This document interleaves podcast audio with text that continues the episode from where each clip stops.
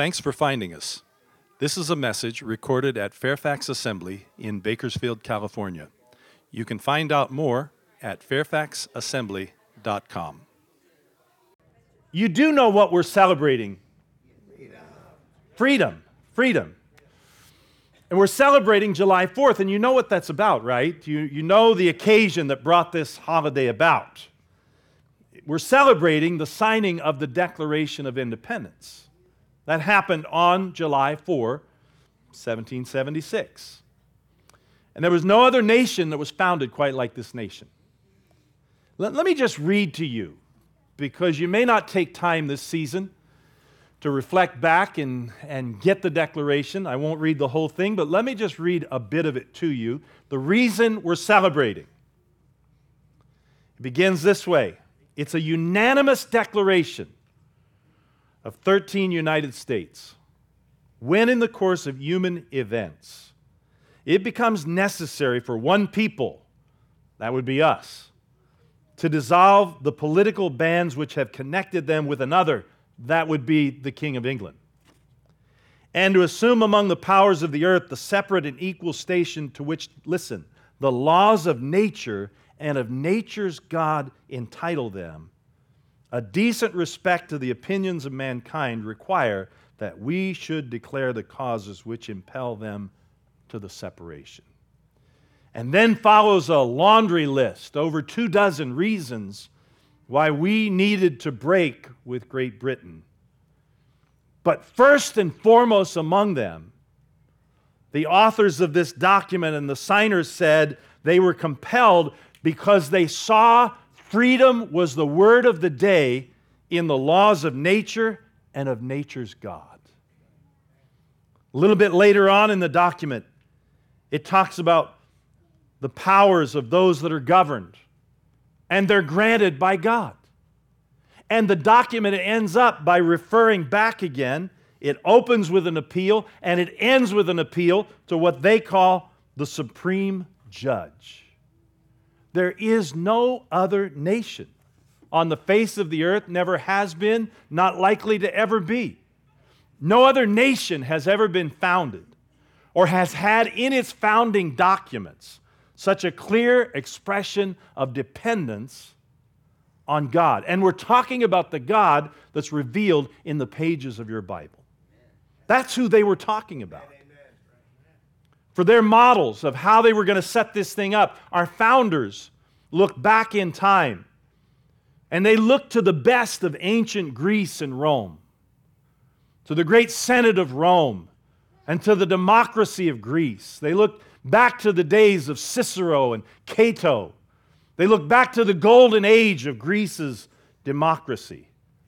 And from ancient Greece and Rome, they pulled the very best models that they could. In fact, it's a fact of history that most of that summer of 1776, as they were talking about this, and then later on in the 1780s when they formed the Constitution, most of those summers that they spent drafting these documents, they spent in research, in researching out and, and reading the constitutions and, and the documents of other nations to find out what is the best for us. It's what they spent the bulk of their time doing. And they decided that they could do no better than to look back to the classical age of Greece and Rome for the model. But for the morality and for the underpinning that would support all of this great republic that they modeled on ancient Greece and ancient Rome, for the morality of it all, and the help that they needed to make it work, they looked to the God of the Bible. That's what they're talking about when they talk about nature's God. Our nation has always, has always had its national prophets. And their function has always been to remind us how we started and to call us back when we stray too far. One of the earliest was Benjamin Franklin. It was the Constitutional Convention. The war had been fought and won for independence. But then, how to govern this thing was the question. And so they met for a constitutional convention in Philadelphia. And after two long months, they were deadlocked. And, and the anger on two sides of an issue had grown to the point that they could not come to any decision. And it looked like the whole thing was going to have to be scrapped. There were even delegates to that convention that were beginning to pack up and head home because they said, We have failed. We won the war, but we don't know how to govern ourselves. And there were people that were calling and saying, Why don't we approach the King of England and go back again? Because we don't know what we're doing. They'd reached that bad of a deadlock. The deadlock was large states versus small states. And the large states felt like it was not fair that the smaller states would have equal representation and have equal say in how they conducted their business, formed their laws. And the smaller states were afraid of being gobbled up by the large states, the, the wealthy states, Virginia, New York.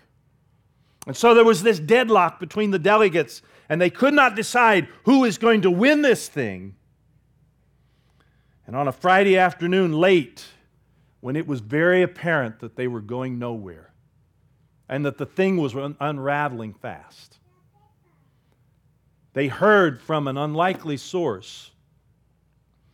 A prophetic voice came from an unlikely source. Dr. Franklin, Benjamin Franklin, easily the oldest by many decades to attend that convention.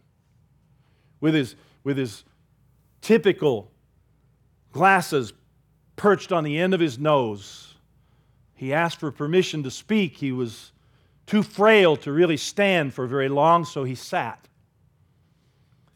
But he rebuked the entire delegation. And he told them, I know why we're at this deadlock.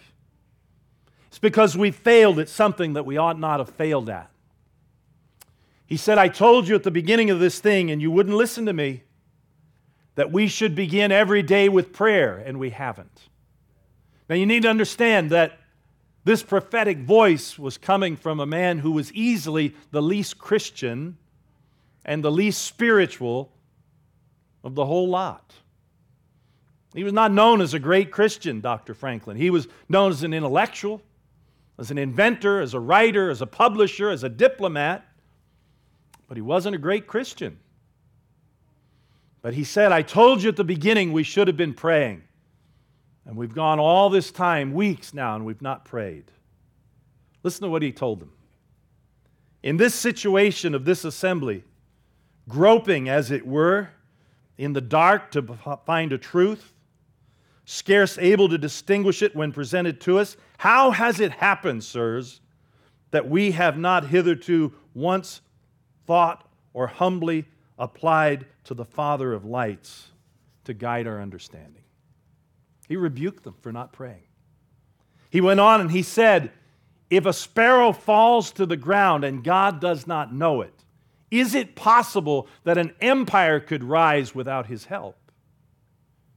He further encouraged them to pray as he, as he finished his little rebuke. He says, I have lived a long time. And he said, The longer I live, the more convincing proofs I see of this truth that God governs the affairs of people. And we need to pray. And so he's always, the Lord sent a prophetic voice just when we need it. General Washington was one of those prophetic voices. He had served as a commander, he had served as president, and he had decided that the days of his public service were over, and he meant it this time. He would refuse to be called back into service. He was going to retire. And he gave what they call his farewell address and he was a little bit worried, to tell the truth. He had seen so much conflict in his four years as president in the Congress and in the country that he was a little bit worried that the thing might not outlive him, even, and that the whole experiment would fail. George Washington had a, a quality that endeared him to the people that, that followed him. There were two things that he always did when there was a crisis, and they loved him for it. One was that when he was involved in a crisis, he would always indicate that uh, and admit his own limitations and his own shortcomings and say, I may not be the man for the job here. And they loved him for that. But there was another thing that he always did when there was a crisis, and he was always very careful to ask for God's help. And so in his farewell address, it is his strongest word to the nation that he's afraid may crack up if it's not careful. And he says this he was not the most educated of the founders, and so he always tried to make up of it with it with flowery speech. But he said, of all the dispositions and habits which lead to political prosperity, religion, and by that he meant Christianity, and morality are the indispensable supports. He went on to say, reason and experience both forbid us to expect that national morality can prevail at the exclusion of religious principle. In other words, you're not going to do the right things if you're not rightly related to God. He cautioned our nation, and like a prophetic voice, he called us back. Abraham Lincoln was another prophetic voice, wasn't he? His second inaugural address, it reads like a sermon. Some people call it the national sermon. When you go into the Lincoln Memorial in Washington, D.C., there's, of course, the great statue of Lincoln seated, and it's a monument. But off to the right side, as you face it, there's a portion of his, his second inaugural address. He would only live a couple more weeks. But he delivered in that second inaugural what people have called the national sermon. I remember the, going into that memorial and and I had forgotten that it was supposed to be carved into that wall. And as I stood there and read it, there were goosebumps all over, and the hair stood up on the back of my neck because I realized that in that second inaugural address, Lincoln was a prophet.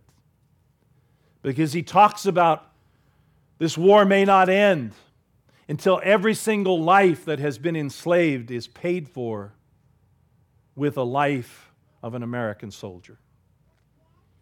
It turns out that the number of slaves that were brought here from Africa, about 600,000, almost directly matches the number of people that fell on the battlefield. He was prophetic. But in that, in that inaugural address, one of his last great public statements, he said this, and you can just hear the, the questions in his mind. He can't quite figure out what God is up to, but he knows God has been involved. He says both sides read the same Bible in this war, North and South. Both pray to the same God, and each invokes his aid against the other. It's a mystery, isn't it? It may seem strange that any men should dare to ask a just God's assistance in wringing their bread from the sweat of other men's faces. He's talking about slavery. But let us judge not, that we be not judged. He's quoting scripture. And then he goes on to say the prayers of both sides cannot be answered, and that of neither has been fully answered. And he wraps it up by saying the Almighty has his own purposes. It's prophetic. He ends it with a part that you've probably memorized in grade school with malice toward none, with charity for all. He's hearkening back to 1 Corinthians 13, the charity chapter, the love chapter with firmness in the right as God gives us to see the right. Let us strive on to finish the work we're in and to bind up our nation's wounds. He talks about God through that thing. It's a national sermon, it's a prophetic caution to us. There have been other people that God has raised up to call our nation back, to be that prophetic voice. Dr. King, a Baptist preacher who did not believe in the exclusion of church from state affairs, and we're glad he didn't. He recalled the Old Testament prophets over and over again when he would call for justice to flow like a never ending stream. He's quoting the minor prophets. We've always had our national prophets. And I think that's because we're different than every other nation. I believe that. And we started differently. A foreign analyst came to America in the early mid century, the the 1800s. Frenchman by the name of Alex de Tocqueville. He came and stayed for a long time, trying to figure out what this new nation was all about and what made it work, what made it tick. And he went everywhere, everywhere and talked to everybody. He went to factories and churches and state houses, and he went everywhere, trying to figure out what made us different. He ended up by saying this. He said, No doubt about it, America is great. But America is great because America is good. We're living right now, you and I, in those times that the Apostle Paul said we would be living in. He called them perilous times, difficult times. How many know this is a difficult time?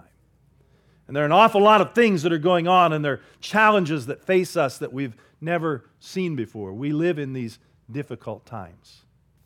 We see all kinds of troubling signs around us, don't we? I can't tell you what might happen even within the next few months of this election season and what might follow that. I can't tell you what might happen. But the challenges that we face right now are tremendous, nationally and internationally, and, and our nation seems to be drifting somehow. But I can tell you this that every other time that we've drifted and messed up and gotten it wrong, I can tell you that we've always turned it around and eventually gotten it right. Whereas the old Shaker tune says, we've always come around right. And that gives me hope. Even when it comes to huge failures and national sins, we've eventually gotten it right. Take slavery. That is our great national sin. That ought not have happened. That ought not have happened. I've told you before about a series of recordings that I've got that I can't finish of slaves, former slaves that were made when they were in their 80s and 90s, recalling what life was like to be a slave. I can't finish them because you listen to them and you hear those people's story of what that was like, and you end up saying, My God, what happened to those people? And it sends shivers up and down your spine to think that actually happened. It did. But slavery was one of our great national sins. At the cost of 600,000 plus lives, as I said, that's what it cost us to get that right again, plus the lives of those slaves that were forever changed and has changed the life of every American of color since then. But we finally got it right. At great expense, an expense that's still being paid out but we've gotten some of it right. We've gotten into wars that we probably should have left alone. First World War, we put our nose where it should not have been, probably, because we made deals we should not have made and should have left alone, and did that because we were trying to act like all the rest of the nations, and we're not like the rest. But that war killed thousands and thousands of Americans and others. It wrecked thousands of men, who served and suffered the horrors of mechanized warfare for the very first time. You see, up to that point, most wars had been fought for centuries by armies running at each other with pointed sticks, but now there's atomic weapon, there's automatic weapons that could mow down thousands of men like you'd mow down tall grass, and there are bombs that could shake the earth with terrifying force, and there were chemicals that were unleashed and all of that left even the survivors, those that survived, with, with what they called shell shock, a kind of periodic madness that today we've given another name PTSD. And that was an awful thing. It was an awful war. The Most awful thing about it was it didn't change anything. Everybody went back the way they were before, only worse. And it only set the stage for another unspeakable kind of hate that just 20 years later would be let loose on the world, would destroy millions upon millions upon millions. And that was bad. But eventually, we learned as a nation and we tried to do good again. Talk about the Depression. There's some people here that might remember a bit of it. But after that first war, we had more missteps. This time it was tinkering with the economy because everybody was so greedy, they wanted to squeeze out a little bit more and a little bit more. And so the Depression resulted, and we crippled as a nation under the weight of debts that would never be paid. And that was bad, but the, the human cost was unspeakable. And I know that because my father was a kid during those years, and he told me things. He told me what it did to him, it scarred him for life. His brothers and sisters. He told me a story one day he could smell the most wonderful smell. They were very, very poor. The depression had crippled them. My grandfather could not find work and couldn't find work. There were people with college degrees sweeping streets. He couldn't find work. And they were hungry all the time. And he said he smelled the smell of roasting potatoes and thought he was dreaming. When he realized that everybody in the neighborhood, all the kids, adults, were running to a big place down by the river where the government had piled up heaps, stories high of potatoes. And they had doused them with kerosene and set them on fire because they wanted to keep the prices artificially high.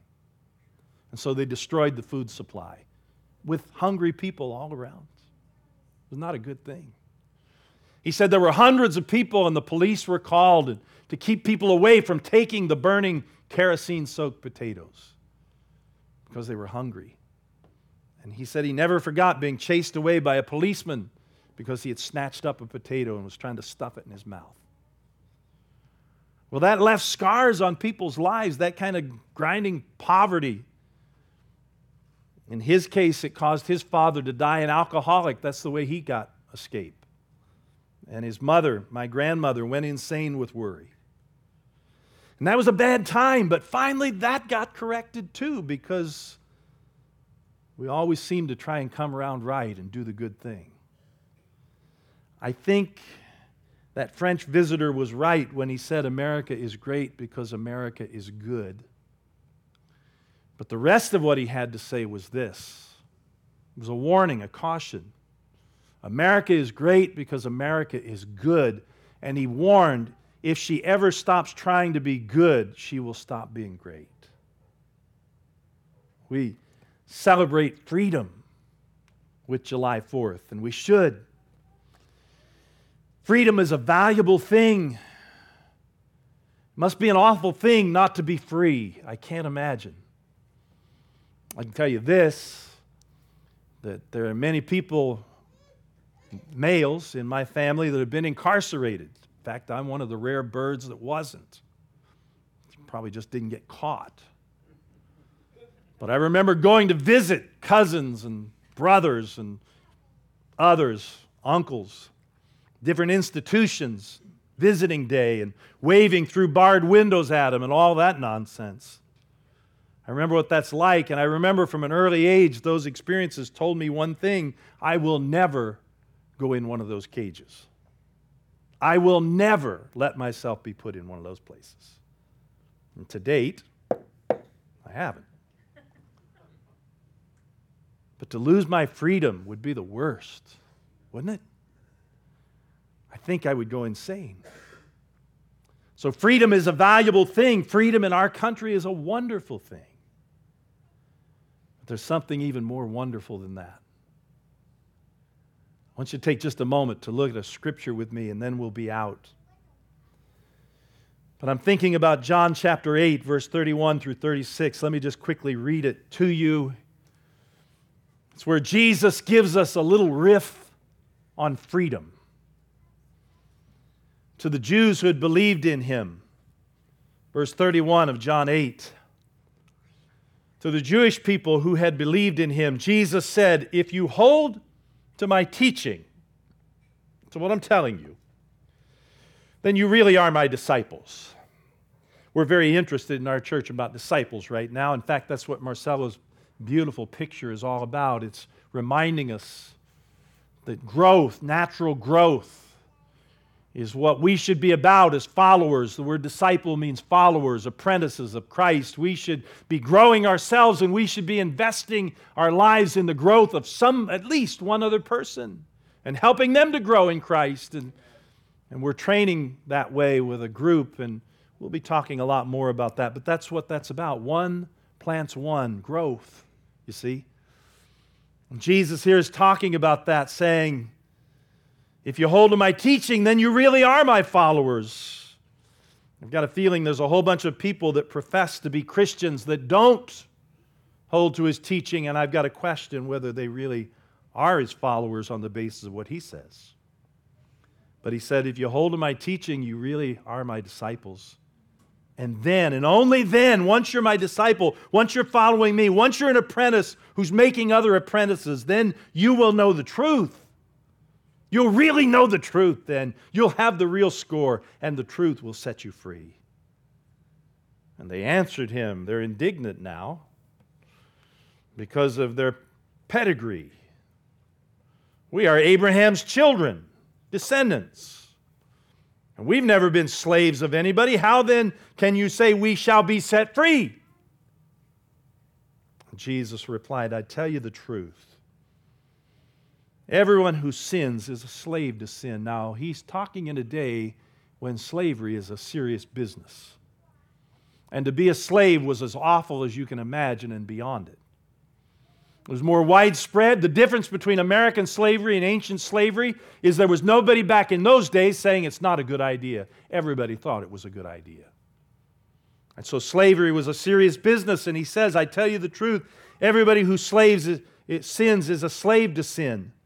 Now, a slave has no permanent place in the family, but a son belongs to it forever. Do you realize what he's saying is when we come to Christ, we've been adopted? Amen. He's chosen us to be in his family. So if the Son sets you free, and here's where he ends his riff on freedom, you will be free indeed. It's wonderful to be a free American, amen? I can't think of anywhere I would rather live. I've been in several places, and I can't help it. When I come back here, I always have the impression that was wonderful over there, but this is the best. And it's wonderful to be free in this wonderful free country. But it's more wonderful still to be set free by the Son. Freedom for Jesus is always connected to truth, isn't it? Then you will know the truth You'll know the truth about the world when you follow hard after Him. You'll know what's really going on out there. You won't need talking heads to tell you. You'll know the truth, he says, when you follow me about the world, about where it's headed, about how other people relate to you. You'll, you'll know the truth. You see, truth is your ultimate happiness. That's the truth, that your ultimate happiness is not in somebody else's actions or what they do or don't do for you or to you, but it's in Christ. You'll know the truth about yourself. And when you know it and when you live it, you will be set free by that truth. Now, freedom is always connected to truth for him. And then finally, Jesus loves setting people free. You know, it's not our good works that set us free. It's not our great accomplishments that set us free. It's not our generosity, it's not our entitlement, it's not our good looks, it's not our stunning personalities that set us free. Because we don't earn freedom, it's a gift. The Son sets you free. And He loves doing that so much that He doesn't delegate it out to somebody else to do. Here, Saint so and so, you take care of that. Angels, why don't you set those people free? No, he does it himself. He died himself. He died his own death for you so that you would never have to die. He did that himself so that you would never have to be separated from the Father again. And it's not a one time thing with him either, setting you free. It's personal with him. It's so personal that he came to give his life but He comes to live His life in you. He wants to live in you and set you free every moment of every day.